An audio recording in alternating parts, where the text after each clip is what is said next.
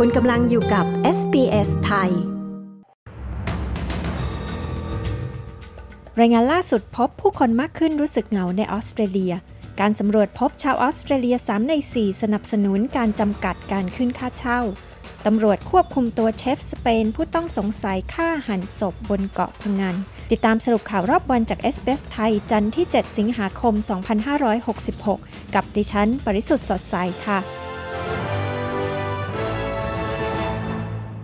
รายงานฉบับใหม่พบว่าแม้จะมีการติดต่อสื่อสารกันทางออนไลน์มากขึ้น แต่ผู้คนในออสเตรเลียก็รู้สึกโดดเดี่ยวมากขึ้น รายงานชื่อ Ending Loneliness Together โดยเครือข่ายองค์กรวิจัยระดับชาติพบว่า ผู้ที่มีอายุระหว่าง 18 ถึง 24 ปี มีแนวโน้มที่จะรู้สึกเหงามากที่สุด รายงานดังกล่าวสำรวจผู้คนในออสเตรเลียกว่า 4,000 คนที่อายุตั้งแต่ 18 ถึง 92 ปี จากทั่วประเทศ และพบว่าผู้คนในออสเตรเลียหนึ่งใน3ระบุว่าตนรู้สึกโดดเดี่ยว แต่ตราบาปความอับอายและความเข้าใจผิดที่มีแพร่หลาย ส่งผลให้พวกเขาไม่ได้ไปขอรับความช่วยเหลือในเรื่องนี้ ทั้งนี้ผู้คนในออสเตรเลียที่รู้สึกโดดเดี่ยว มีแนวโน้มสูงกว่าที่จะเป็นโรคเรื้อรังถึง2เท่า และมีโอกาสมากกว่าเกือบ 5 เท่า ที่จะเป็นโรคซึมเศร้า การสำรวจล่าสุดพบว่าผู้คนในออสเตรเลียสนับสนุนมาตรการจำกัดการขึ้นค่าเช่าบ้าน และชี้ว่าพวกเขาจะสนับสนุนการยุบสภาทั้งสภาสูงและสภาล่าง เพื่อจะให้มีการเลือกตั้งใหม่จากประเด็นนี้ด้วย สถาบันออสเตรเลียได้สำรวจผู้คน 1,500 คน ซึ่งพบว่าคน 3 ใน 4 สนับสนุนการจำกัดการขึ้นค่าเช่าบ้าน และเกือบ 90%เห็นด้วยว่ารัฐบาลควรใช้งบประมาณมากขึ้นสำหรับการจัดหาที่อยู่อาศัยที่ราคาย่อมเยา การสำรวจยังพบด้วยว่าผู้ตอบแบบสำรวจ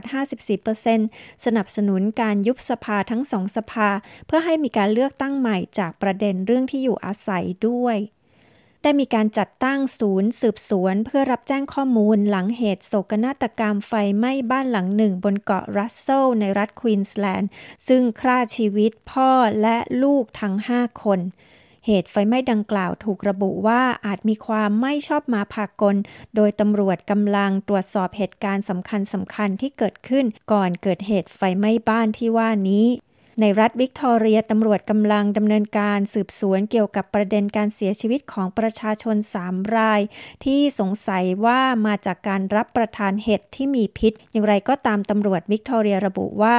ผู้ปรุงเห็ดพิษดังกล่าวไม่ได้มีอาการป่วย ดีนโทมัสตำรวจหน่วยคดีฆาตกรรมของตำรวจวิกตอเรียยืนยันว่า ยังคงไม่ทราบแน่ชัดถึงสาเหตุ และสถานการณ์แวดล้อม การกินเห็ดพิษที่เกิดขึ้น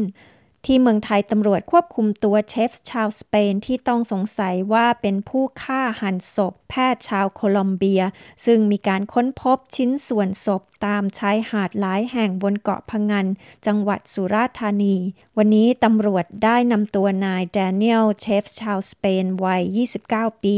ไปชี้จุดที่นำชิ้นส่วนศพของนายแพทย์ชาวโคลอมเบีย คู่รักของเขาวัย 44 ปี ไปทิ้งไว้ริมทะเลบนเกาะพังงาน ซึ่งขณะนี้มีการพบชิ้นส่วนศพแล้ว 15 ชิ้น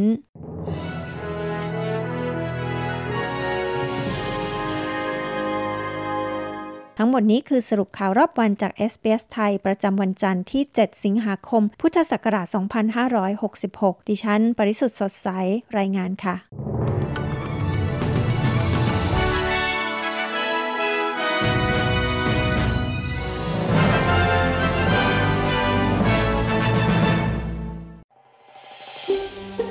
การฟังเรื่องราวน่าสนใจแบบนี้อีกใช่ไหม ฟังได้ทาง Apple Podcast Google Podcast Spotify หรือที่อื่น ๆ ที่คุณฟัง podcast ของคุณ